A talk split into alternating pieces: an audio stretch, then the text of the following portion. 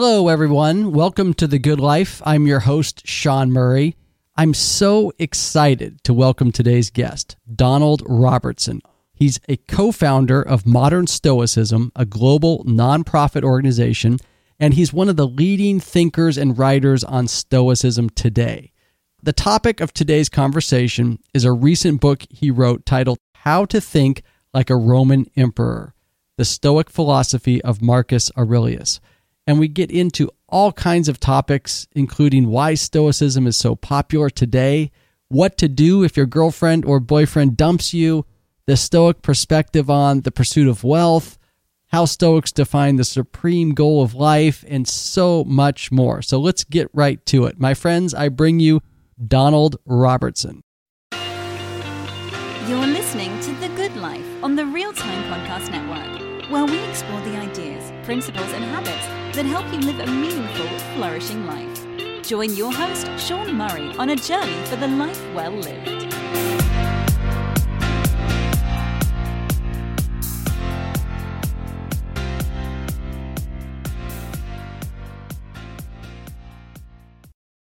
Donald Robertson, welcome to the Good Life podcast.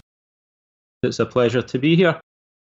Your book, How to Think Like a Roman Emperor, follows the life of Roman Emperor Marcus Aurelius, and it's it's a great read. I enjoyed the book immensely. You tell the story of Marcus's life with all the vivid characters. There's personal tragedies, political events he's navigating. You got wars, family intrigue. He definitely lived a full and interesting life. And along the way, you reveal how Marcus came to adopt Stoicism as a way of life, how that philosophy helped him overcome the many challenges and obstacles he faced. But what I particularly enjoyed about this book, and perhaps most importantly for our discussion today, you also translate for the modern reader how this ancient practice of Stoicism can help us live a more flourishing life today. So let's start with uh, Marcus Aurelius. Who was he? Well, Marcus Aurelius was a Roman emperor. He was perhaps the last of the in a line of good emperors. So some Roman emperors were really terrible role models, you know, obviously like Caligula and, and Nero, but Marcus Aurelius is one of the most highly regarded.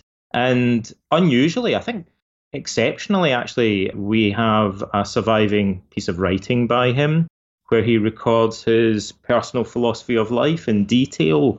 And he's the only Roman emperor that we have anything comparable to that for. So we have this real insight not uh, into just the kind of external story of his reign, but also this internal story of how he experienced life and how he dealt with the, the challenges that he was facing psychologically. And that's book we call it today, The Meditations of Marcus Aurelius, and it's one of the, the best selling, most influential self help and spiritual classics of all time, actually. The Meditations is a remarkable book. It's one of my favorite books of all time because of the influence it's had on me. And I recommend people read Meditations in conjunction with your book. However, the Meditations is not a coherent narrative like your book. What I like about How to Think Like a Roman Emperor is you've taken the facts, what we do know about Marcus's life, and then filled in the details to help us understand the context. It almost reads like historical fiction where you're kind of following along Marcus's life and you know being a Roman emperor he's at the seat of power. He has all kinds of wealth but at the same time he has lots of challenges. He's got the senate to deal with. He's got the succession going on with his family. He's got generals that are uprising and trying to revolt against him. He's got these northern tribes that are trying to sort of invade and cause problems in the Roman Empire from the north. So all these things are going on and he's writing down in the meditations kind of his thoughts. We have a view into his world. What is it about what he wrote down? And what is it about Stoicism that in our modern world today, obviously Stoicism's becoming more popular. So, what is it about this philosophy, Marcus's life, and Stoicism today that's, that's so relevant and seems timely for the kind of challenges that we face, which are surface level quite different than what Marcus faced? Well, the Stoics were trying to develop a philosophy that would enable them to cope with adversity. So, what they did in many ways preempts modern cognitive behavioral psychotherapy. I'm a cognitive behavioral therapist. That's one of the reasons that I became interested in the subject. And so, because there's this kind of burgeoning interest in uh, self help and psychological self improvement today, people are interested in the Stoics. But for the Stoics, they wanted more than just a therapy. They wanted to develop something that was permanent and lifelong, a, a whole worldview and philosophy of life that would make us psychologically stronger.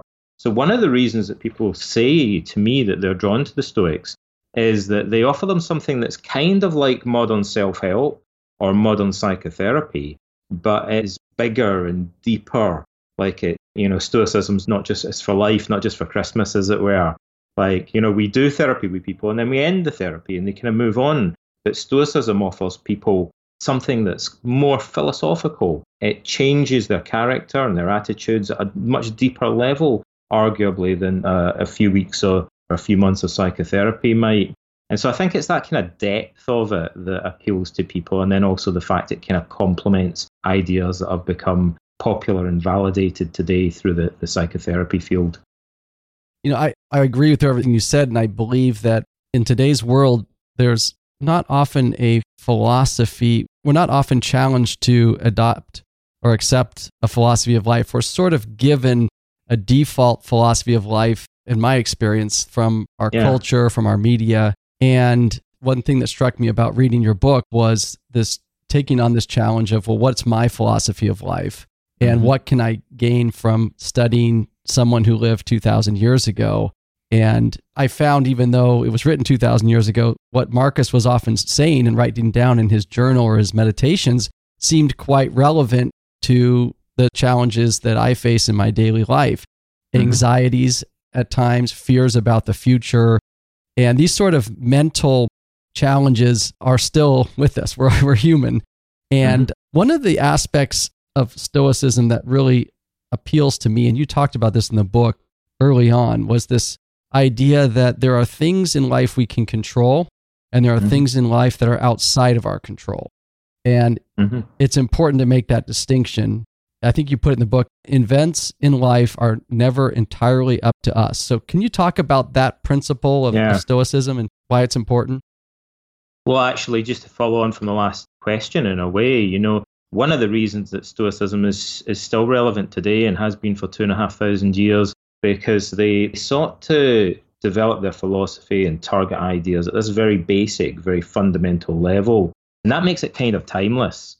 So the Stoics, rather than asking themselves, how would you deal with a specific anxiety that we face today, they wanted to penetrate right to the very core of the problem. And so they said, look, you know, a lot of our psychological problems, if we dig deep underneath, you know, right across the board, um, they have to do with this kind of confusion between what's under our direct control and what isn't. And that's so deep, it's so fundamental that it's going to apply across a whole range of different situations. And it's so generic, it's going to apply just as much today as it did during the reign of Marcus Aurelius.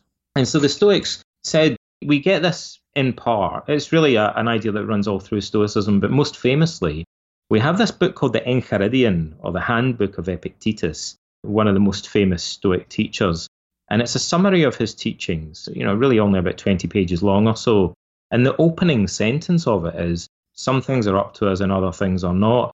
And the remarkable thing about that is that, you know, many people might read that and think, isn't that just stating the obvious? Isn't it just like a truism to say that some things are up to us and under our control and, and other things aren't?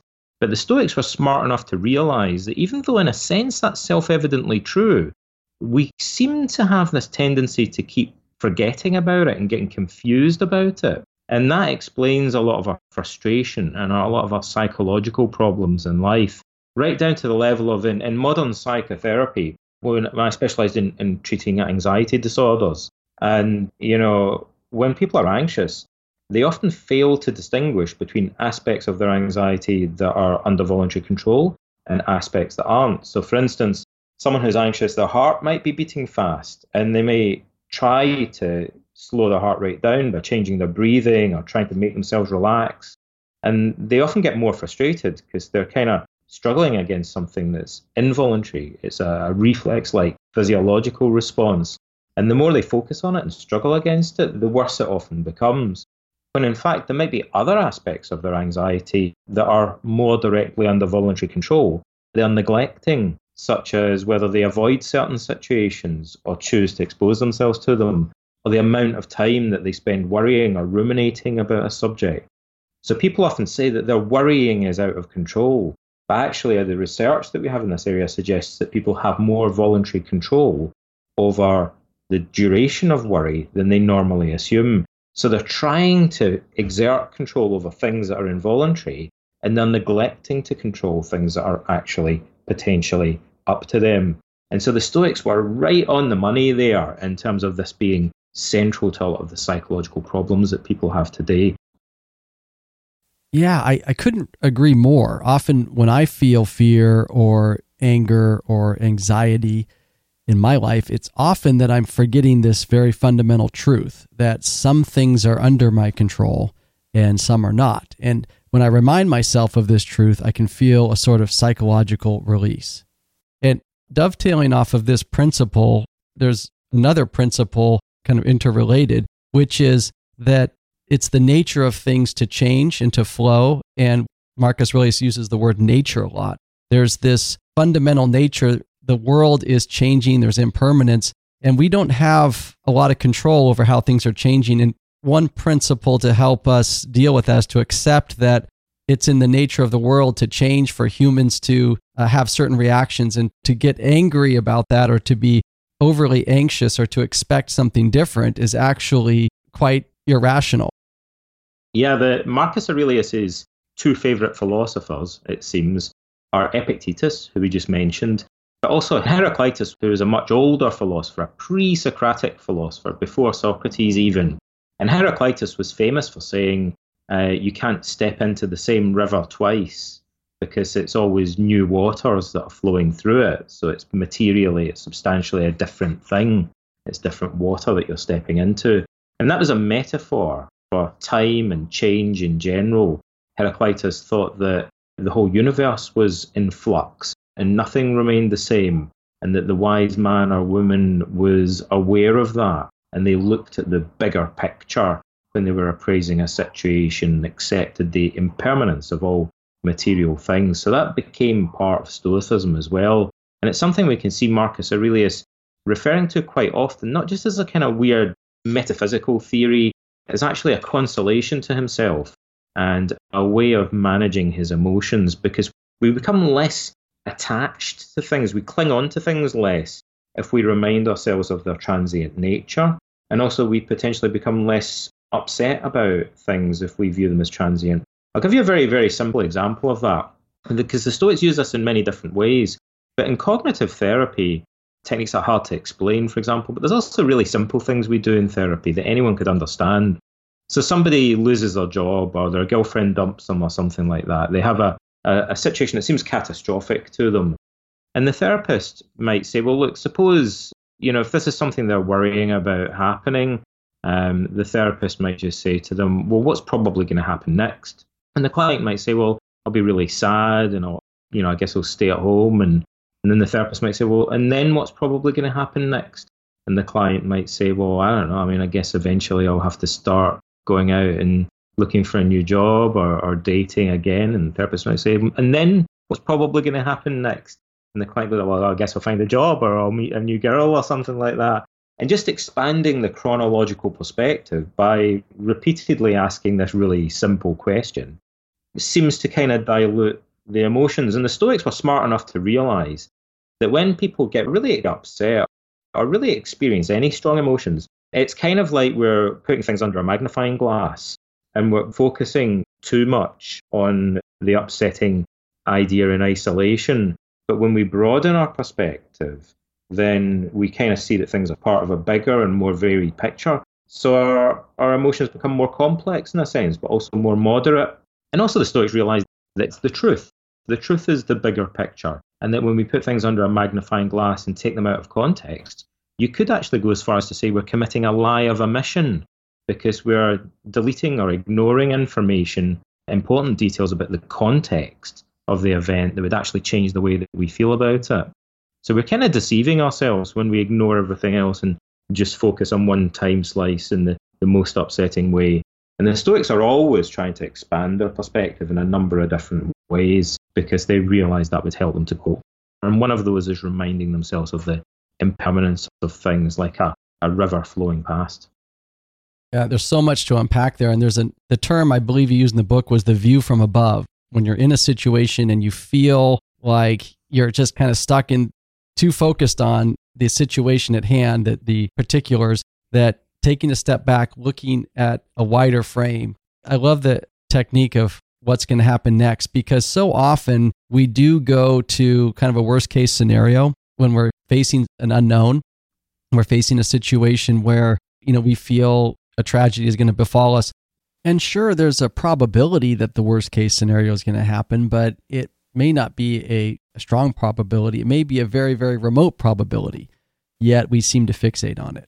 One of the other techniques that you mentioned in the book was this idea that you know, when something does happen that we don't expect or that is a negative sort of situation, that we can ask ourselves maybe we can't control that this event happened, but we can control our reaction to that event. And I think this is sort of related to the view from above, which is, you know, we can choose how we judge this event. And often when we judge an event, we sort of, like I said, go to the worst case scenario or we apply all sorts of negative intent on other people, really you should stick to the objective truth, the objective representation of what's going on. I found that quite helpful too. Yeah, the Stoics call this phantasia kataleptike, and uh, it's actually a tricky word to translate, also to say. And, you know, there are some things that translate really easily, and then, you know, because we're dealing with ancient texts, there'll be occasionally little phrases or concepts that are a bit of a struggle to put into English. And that's one of them. And it, it kind of means an impression or a kind of perception of things, a, a mental representation that grips reality. And so Hadot and other scholars sometimes translate it as an objective representation, because that's basically what the Stoics mean. And so the Stoics would say we try to be realistic and accurate in our thinking as philosophers. And part of that, the really, for certainly for Epictetus, and, and I think really for the other Stoics in general, part of that being truthful and realistic and honest and down to earth in our thinking means realizing that there's nothing good or bad but thinking makes it so, at least in the external world. That when we lose our job and we say this is a catastrophe, it's awful, it's a disaster, that the awfulness of it isn't a property that exists in the external world. The awfulness of it, although we kind of perceive it in the event, it's something we project onto the event. It's our attitude, our values that are being projected onto it. And the Stoics see this as a kind of merging of what's going on in our head with what we perceive in the external world. And they think we need to separate those two things. Like that's one of the fundamental tasks of Stoicism to realize that the awfulness is something we're projecting onto events. That comes from us. It's our contribution and someone else might view it as an opportunity rather than a disaster. Like, and that fact, the fact that other people might see it differently, should remind us that there's something subjective about this. The awfulness is our doing. It's like lenses, like coloured glasses through which we're looking at the event, and we could be looking at it from a different perspective. Absolutely. I mean, when I was reading about this technique and How to Think Like Roman Emperor, I was reflecting on my own life. And when I look back at some of the more meaningful, powerful episodes in my life where I stretched and grew the most and kind of became who I am, they were turbulent times. There was difficult, challenging times. I joined a startup right out of college and we couldn't afford to pay our bills for a while where I, I had no paycheck for several months. It was a very trying time for me financially. But as far as career growth, and person I was working for kind of helped me through that, who was the founder of this startup. But all this to say, it was one of the most powerful experiences, growth experiences for me personally. But it was, I remember at the time thinking a lot of why me? Why did I get myself in this situation? How am I going to get myself out of it? This is not good. I should have went and joined a Fortune 500 company instead of this small startup.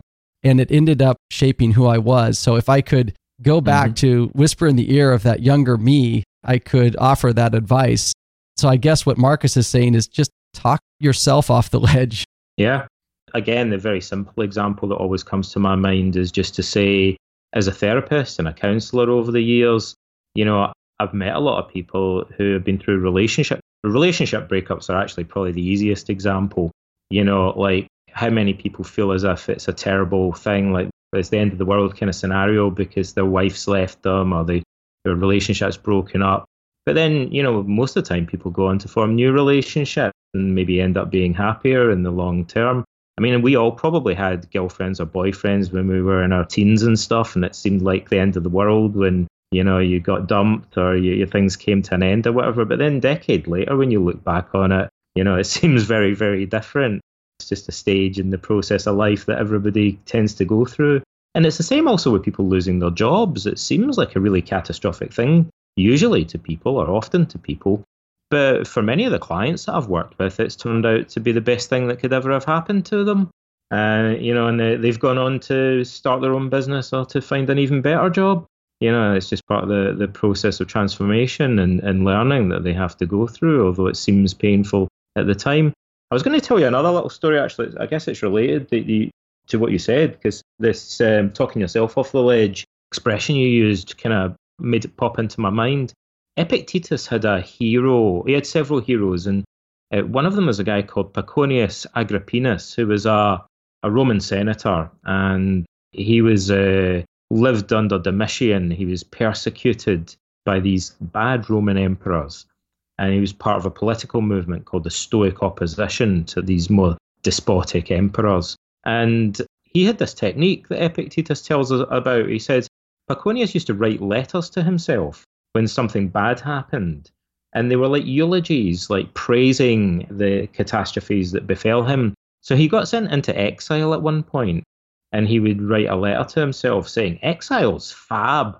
Like, what a great opportunity, like, for me to work on my book and stuff like that. So he'd write this letter praising what seemed like a catastrophe to highlight the opportunities that it presented, just as a kind of thought experiment to see if he could turn it into a positive. And the story goes that when the guards came and told him, they interrupted him hanging out with his friends and they were getting ready to have lunch and they said you're going to be sent into exile. And it came as a shock to everybody. And Paconius reputedly said, Well, that's great because, you know, there's a really nice village like down the road or on the way to that island that I'm going to be exiled in. We could stop off there and have a nice picnic. Uh... I love it. Yeah. It reminds me of, I recently read a novel by Aleksandr Solzhenitsyn.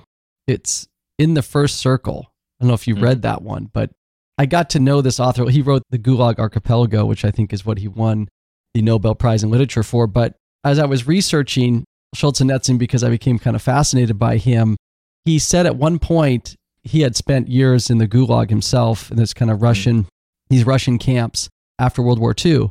And he said it was the best thing that ever happened to him. And if you read about what he endured at these camps, it's quite amazing that he has the courage to say that. But he really did believe that it changed his life in a very positive way. And it gave his life meaning. And it forced him to kind of channel this gift of writing and become the best person he could be through this gift and this art.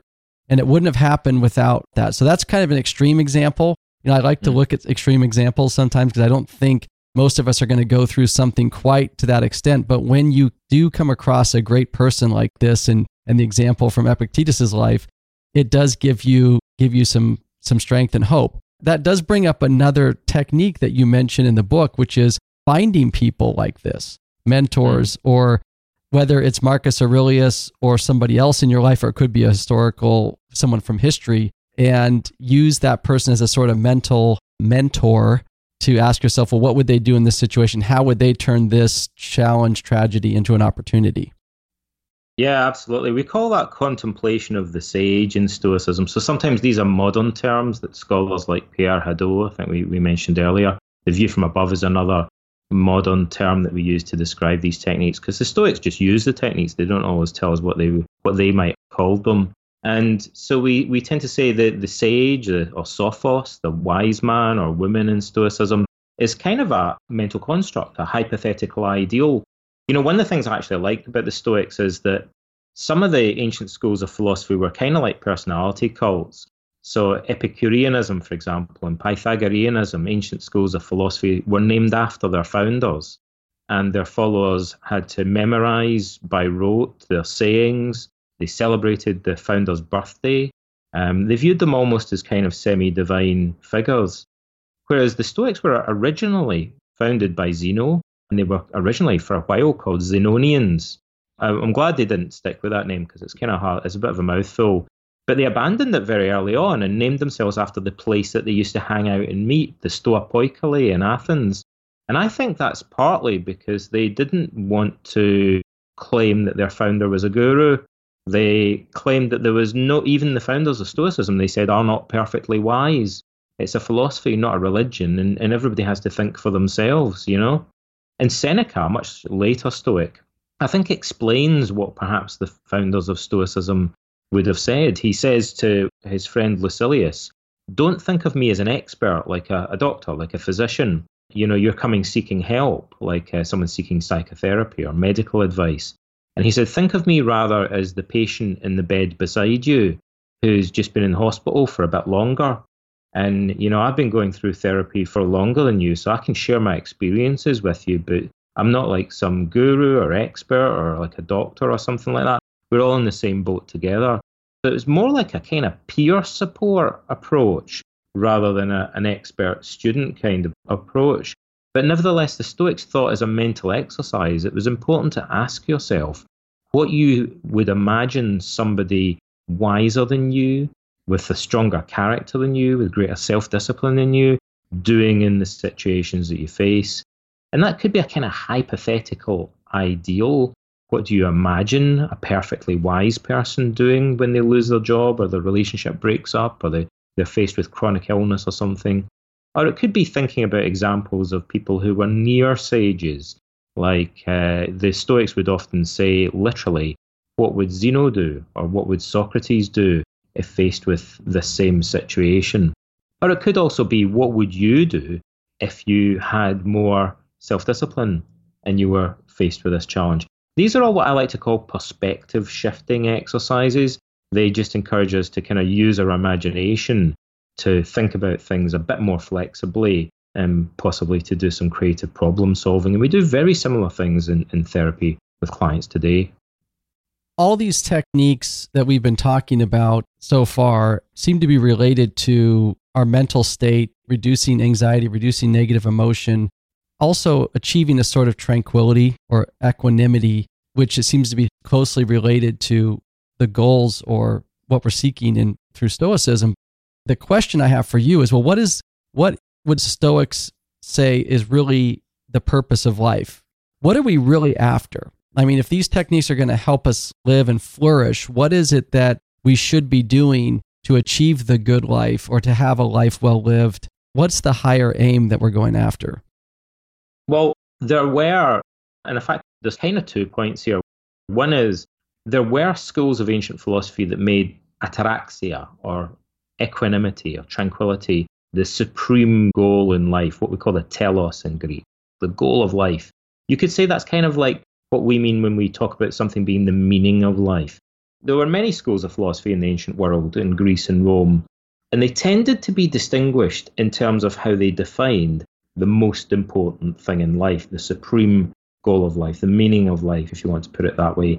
And they loved to debate this and argue about who had the best definition of the goal of life. And the Epicureans, who I mentioned earlier, for instance, were one of the schools that were known for saying that the goal was ataraxia, a particular kind of tranquility or equanimity.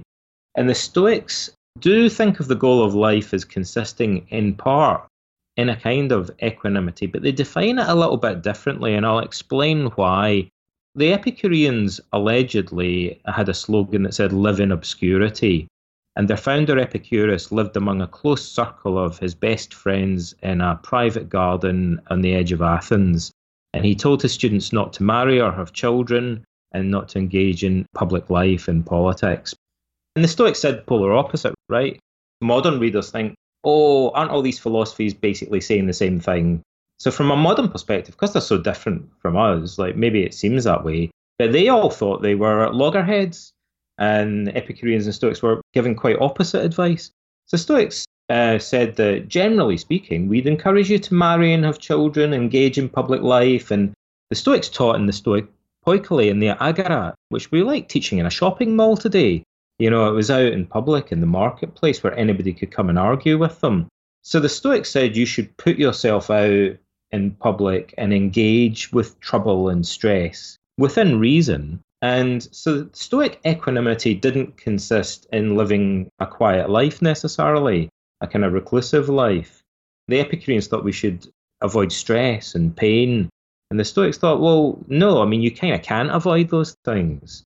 But what matters, what equanimity consists in, is the way that you respond to these things like responding to them in a rational and kind of balanced way and, and not placing too much importance on pain and discomfort, learning to cope well with it. So I guess what those two schools would say is there's different ways of understanding what tranquility or, or equanimity would look like. And the Stoics thought it's about keeping a level head even when everybody around you is going crazy and you know in the in the middle of battle and so on. Whereas for the Epicureans, it was it was more about just staying out of those situations in the first place. And then the other part of the question is, well, what then is the supreme goal of life? The Stoics had this argument really that originates in Socrates, which is that what's really distinctive about human nature is that we're self aware, we use language, and we have the ability to reason. You know, that's kind of what makes us different from other animals. Other animals might have the ability to communicate and self awareness, but nothing like the same degree of it that humans exhibit. And the Stoics and Socrates said, well, we kind of have an obligation.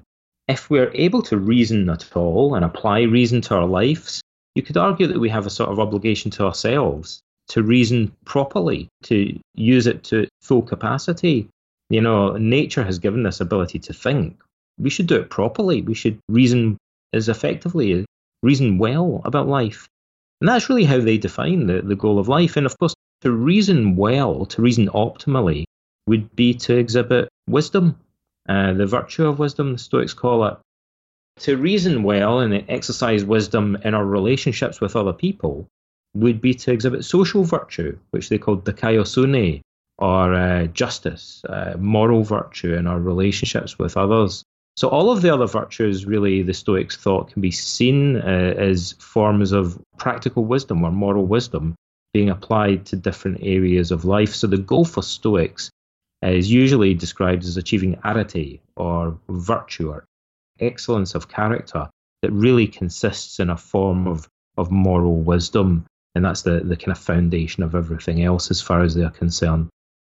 I can buy into that. We had Ryan Hanley on the podcast a few weeks ago, and he's a scholar that wrote a book about Adam Smith, and Adam Smith was writing the 1700s and basically said the same thing. But where does that leave wealth? Where does that leave, you know, money? Where does it leave my health? We spending a lot of time here as we're chugging along on Earth trying to accumulate. Yeah. What what are we doing there? The Stoics say a lot about this stuff, but I'm one of these people who would argue that the Stoics are essentially Socratic philosophers, very much uh, seeing themselves as the descendants of Socrates.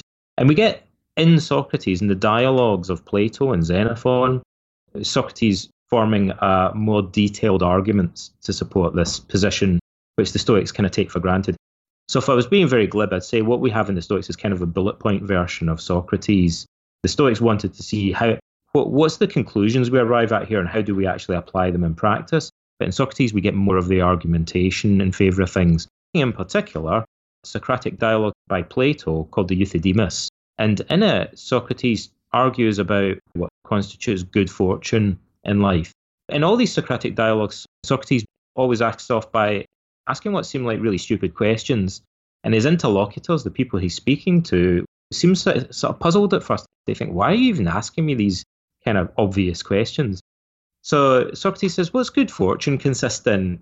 And his friends say, Look, well, having money and good looks and good birth and, and health and fitness and everybody knows that, right? Like all the stuff that people want in life, all the good things. Like, you know, do you really need us to draw you up a list, Socrates? Like, you know, like all that kind of stuff, having a roof over your head, all these kind of things. You know, like what sort of philosophy is this? Isn't aren't these kind of childish questions that you're asking us? And then Socrates always does the same maneuver where he stuns people by then flipping everything round on its head. And, and Socrates says, Well, you said that good fortune consists in, for example, having wealth, right? But surely, if somebody is foolish and vicious, then they'll use wealth to do foolish and vicious things like a tyrant or a dictator would, right? So surely that's not really what you mean by good fortune. That's a bad thing, isn't it? For them and for everybody else.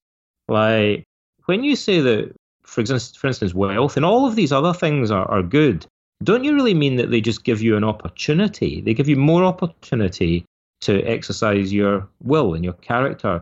And there would be more opportunity for a bad person to do bad things if they were strong and fit and healthy and wealthy and had lots of power and influence. Whereas a good person might be given more opportunity to do good things, or moral things, or wise things if they had wealth and support from other people and status and, and all that. So you really you're just describing practical advantages or opportunities in life. Uh, wealth is good in the hands of a good person, but bad in the hands of a bad person, in other words. And, and he said also, ironically, a good and wise person with tremendous self discipline and strength of character might even be able to turn poverty to their advantage, might even be able to turn persecution to their advantage, like you mentioned earlier. So he said, look, maybe this is a little bit more complicated than you assumed at first.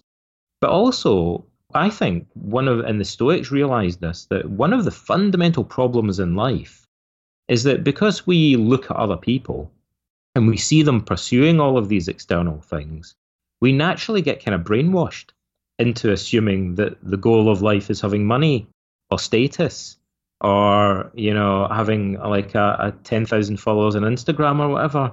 Like all, all of these kind of like trivial things are at best opportunities or, or a means to an end. And we confuse the means with the the end in life and get overly preoccupied with, with relatively trivial things and, and neglect the truly important things in life but we do that because we're we're kind of learning from what we see other people doing. And Socrates would say, look, we, you have to think for yourself though. Like, and when you look beyond appearances and think about things more, you should realize that nobody really wants money for its own sake. I mean, it's just a piece of paper, right? Like, you know, the the only real reason to want money is because it allows you to do things that you think are worthwhile and more fundamentally important. Maybe it allows you to help other people or protect your family or spend it on educating yourself and stuff like that. It's merely a means to an end. And when you realize that, maybe you, you know you're more able to identify and pursue the truly important thing in life, which in his eyes is the kind of moral wisdom that allows us to to flourish in life. Wow, that's that's pretty powerful. I love that story. You talk in the book about character and the pursuit of wisdom as being something that is a good in itself and it's intrinsically good right and i think that's what you're getting at when we talk about what socrates was getting at which was that we can pursue this purely because it is the good it allows us to pursue the good it's not a means to an end like wealth or good looks or other aspects what about say seeking pleasure you know whether it's indulging in alcohol or you know, going from relationship to relationship. You know, like it seems like the hedonistic sort of lifestyle many people have in their 20s where you're, you're trying to find yourself and it doesn't seem to work out well yet our society seems to um, you know kind of put it out there as this path to happiness where does that fall into this view of the world there were other competing schools of philosophy that tried in different ways the cyrenaics and the epicureans i'm looking at you guys like there were other schools of philosophy that tried in their own way to, to formulate a hedonistic. And the Stoics just thought that didn't work. And, and actually, to be honest, most other ancient schools of philosophy found hedonism un, pretty unconvincing as a, a philosophy of life for a number of different reasons. And one of them is the Stoics thought, look, it, it's sometimes tempting for people to think that it might be good for them to embrace a hedonistic philosophy of life. But not that many people would say that they'd want to live in a society where everyone else was fundamentally hedonistic and mainly interested in achieving pleasure. You know, would you want your welfare to depend on a bunch of people that didn't really care about you as a human being, but were only interested in doing stuff that doing things that, that gave them pleasure? It's not a, a pro social philosophy. And the Stoics would say, look, you know, one of their most fundamental goals was to have a philosophy of life that's consistent. Like they thought, and Socrates as well, thought our philosophy should hold up under scrutiny. It shouldn't be riddled with inconsistencies.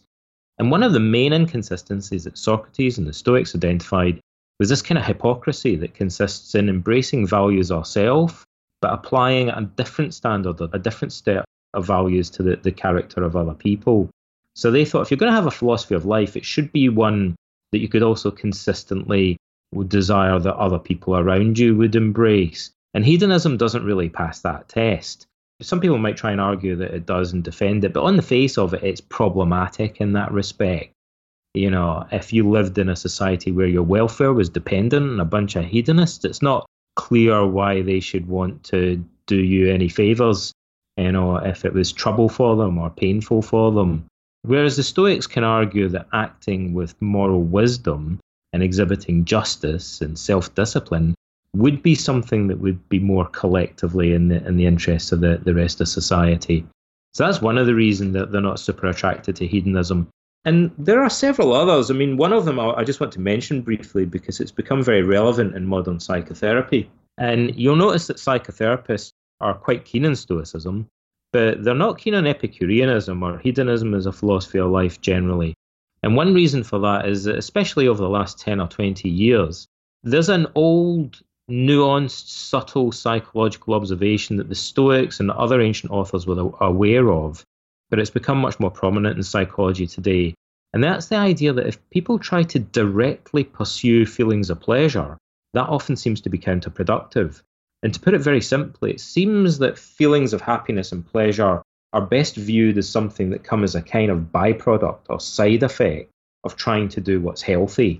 Like, so trying to live a healthy life and develop your character and develop psychological strength and do things that are good for your body and mind, like, sometimes means enduring discomfort. Like, you might have to go to the gym and do exercises that are kind of uncomfortable or painful or tiring, like, in order to kind of flourish. And maybe you experience in the long run feelings of well being and happiness and pleasure as a consequence of doing that. Um, but you have to in, be willing to endure some discomfort in order to get there. And the Stoics rightly understood that when people try to pursue pleasure as their number one goal, it often makes them pretty miserable.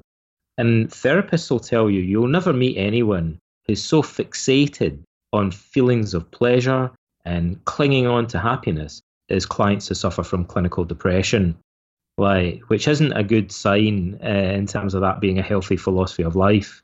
You know, the people who are most preoccupied with how they feel inside are often clients that suffer from clinical depression because this kind of extreme introspection like causes people to become very withdrawn, very self-focused.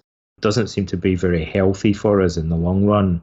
What seems to be more healthy is a, a slightly more extroverted or outward-looking philosophy of, of life, where we we kind of engage more with activity, and pleasant subjective feelings are, are more kind of something that follow on as a, a consequence of that. Well, you, you just hit on two really good points. One being that if everyone had a hedonistic lifestyle and pursuing pleasure, what kind of world would that be? And that's a good yeah. question to ask. And also, this idea that hedonism is a very selfish kind of pursuit. It's all about you. And one of the qualities that that I really enjoy about Stoicism, and you talked about this in the book too, and Marcus Aurelius talks about it, is this idea that we are all part of a brotherhood or sisterhood of humanity. It really struck me that here's this Roman emperor who doesn't necessarily have to take in the idea of the welfare of others. And not many Roman emperors had this sort of worldview, but Marcus did, where he felt, I'm part of this greater community and I should be serving this community. I have a duty to this community. We're essentially social animals. Our sociability is very important, as you mentioned, kind of an intrinsic essence of our humanity. And therefore, it's important that we connect with others, that we serve others, we have a duty towards others and the community. And I think that seems to be a, another part of achieving the good life, right? Is living for others. Yeah, I mean, you could even see, just again, to go back to the kind of story or the history and so on, Marcus Aurelius is probably an extreme case in that respect compared to other Roman emperors, right? Like, so there were other good Roman emperors, but he, especially if we look at the meditations, like, he really seems to take the role of emperor very seriously indeed. And he sees himself as being put by the gods or by fate, destiny, in this situation where it's his obligation to try and help people as much as he can. He trained and studied, like almost in a workaholic like manner, to fulfill his role as Roman emperor. And we really see other emperors didn't take it. They just saw it as an opportunity to kind of cash in and live like playboys and be celebrities, take advantage of the status. Whereas for Marcus Aurelius, it was a job with tremendous obligations that, that went along with it. And, and Stoicism, I guess it's a chicken and egg thing. You know, did the Stoic philosophy uh, come first to Marcus, or did this sense of obligation as emperor come first to him? It's, it's hard to say, I think.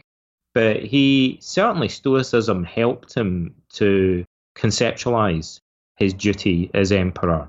And he understood it very much as an obligation. And this is very intriguing. I don't think anywhere really in the Meditations does he mention his obligation to Roman citizens, but he frequently, over and over and over again, describes his uh, obligation to the rest of mankind. So he saw himself very much in what we call cosmopolitan terms. Like, although he was the head of a vast empire, like he actually saw himself as having a moral obligation even to people that lay outside the boundaries of the Roman Empire. And that would include the so called barbarians that they were at war with. Like Marcus at no point really says that they're excluded from this. He says he has an obligation to all rational, like sentient, uh, it's all human beings anyway. And that, that would include the people that he's currently engaged in battle with. He, he saw those uh, uh, and he talks about this idea that although they are set against him, he nevertheless has this obligation to respond as best he can to them, like and to to wish that they should become enlightened and and and to wish that he should be able to to live in harmony with them and they should become like his friends. So we use the term cosmopolitan. It's generally attributed to Diogenes the Cynic, although some ancient sources say that even Socrates used this word. It means a citizen of the cosmos or a citizen of the universe. And uh, the Stoics consider themselves first and foremost as being part of this brotherhood of man or, or brotherhood of humankind and citizens of this kind of global cosmic community. And so that's very much how, how Marcus envisages his role. And he would go further and say that if you get angry with any other human being, and again, that would include the people who are currently at war with him, then something fundamental, something existentially has gone wrong. Like your fundamental obligation as a Stoic, in a sense, is not to alienate yourself from the rest of nature or the rest of humanity.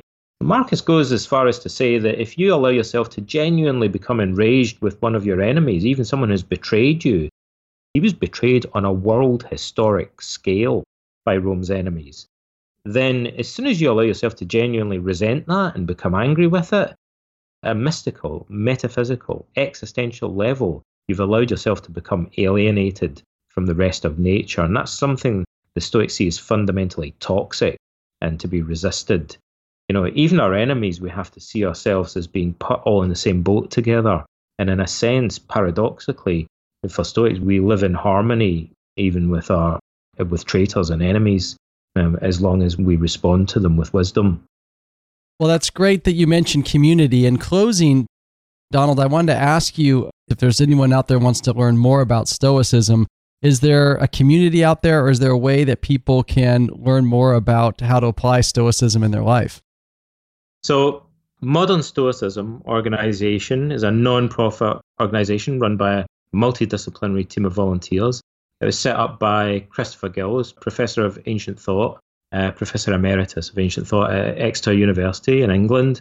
And uh, I'm one of the founding members also of Modern Stoicism. And that organization does lots of things for people who are interested in Stoicism. So its main remit is to introduce people to the ways in which Stoicism can be used today and to carry out research on it. It runs the Stoic Week event, which is a free online course every year. It organizes the Stoicon conference every year in a different city in a different country. And spin off kind of mini conferences called Stoicon X, which happen in different cities around the world each year. We had about nine in different countries this year. So people can find out more about modern Stoicism at the website modernstoicism.com. There's also a blog there with over 600 articles from people from all walks of life all over the world, talking about how they use Stoicism in daily life. Really valuable if you're just beginning to learn about the subject. And also, my website has information about my blog and about courses that I run online and my publications and so on. And that's just my name. It's Donald Robertson, uh, all one word, dot name instead of dot com. Donald Robertson, I really enjoyed our conversation today. Thank you for being on The Good Life. No problem. It was a pleasure. Thanks very much for inviting me on. Thanks for listening to the Good Life podcast. If you liked the show, please subscribe, provide a review in Apple or Spotify, and visit our website at seanpmurray.net. Until next time, have a wonderful week.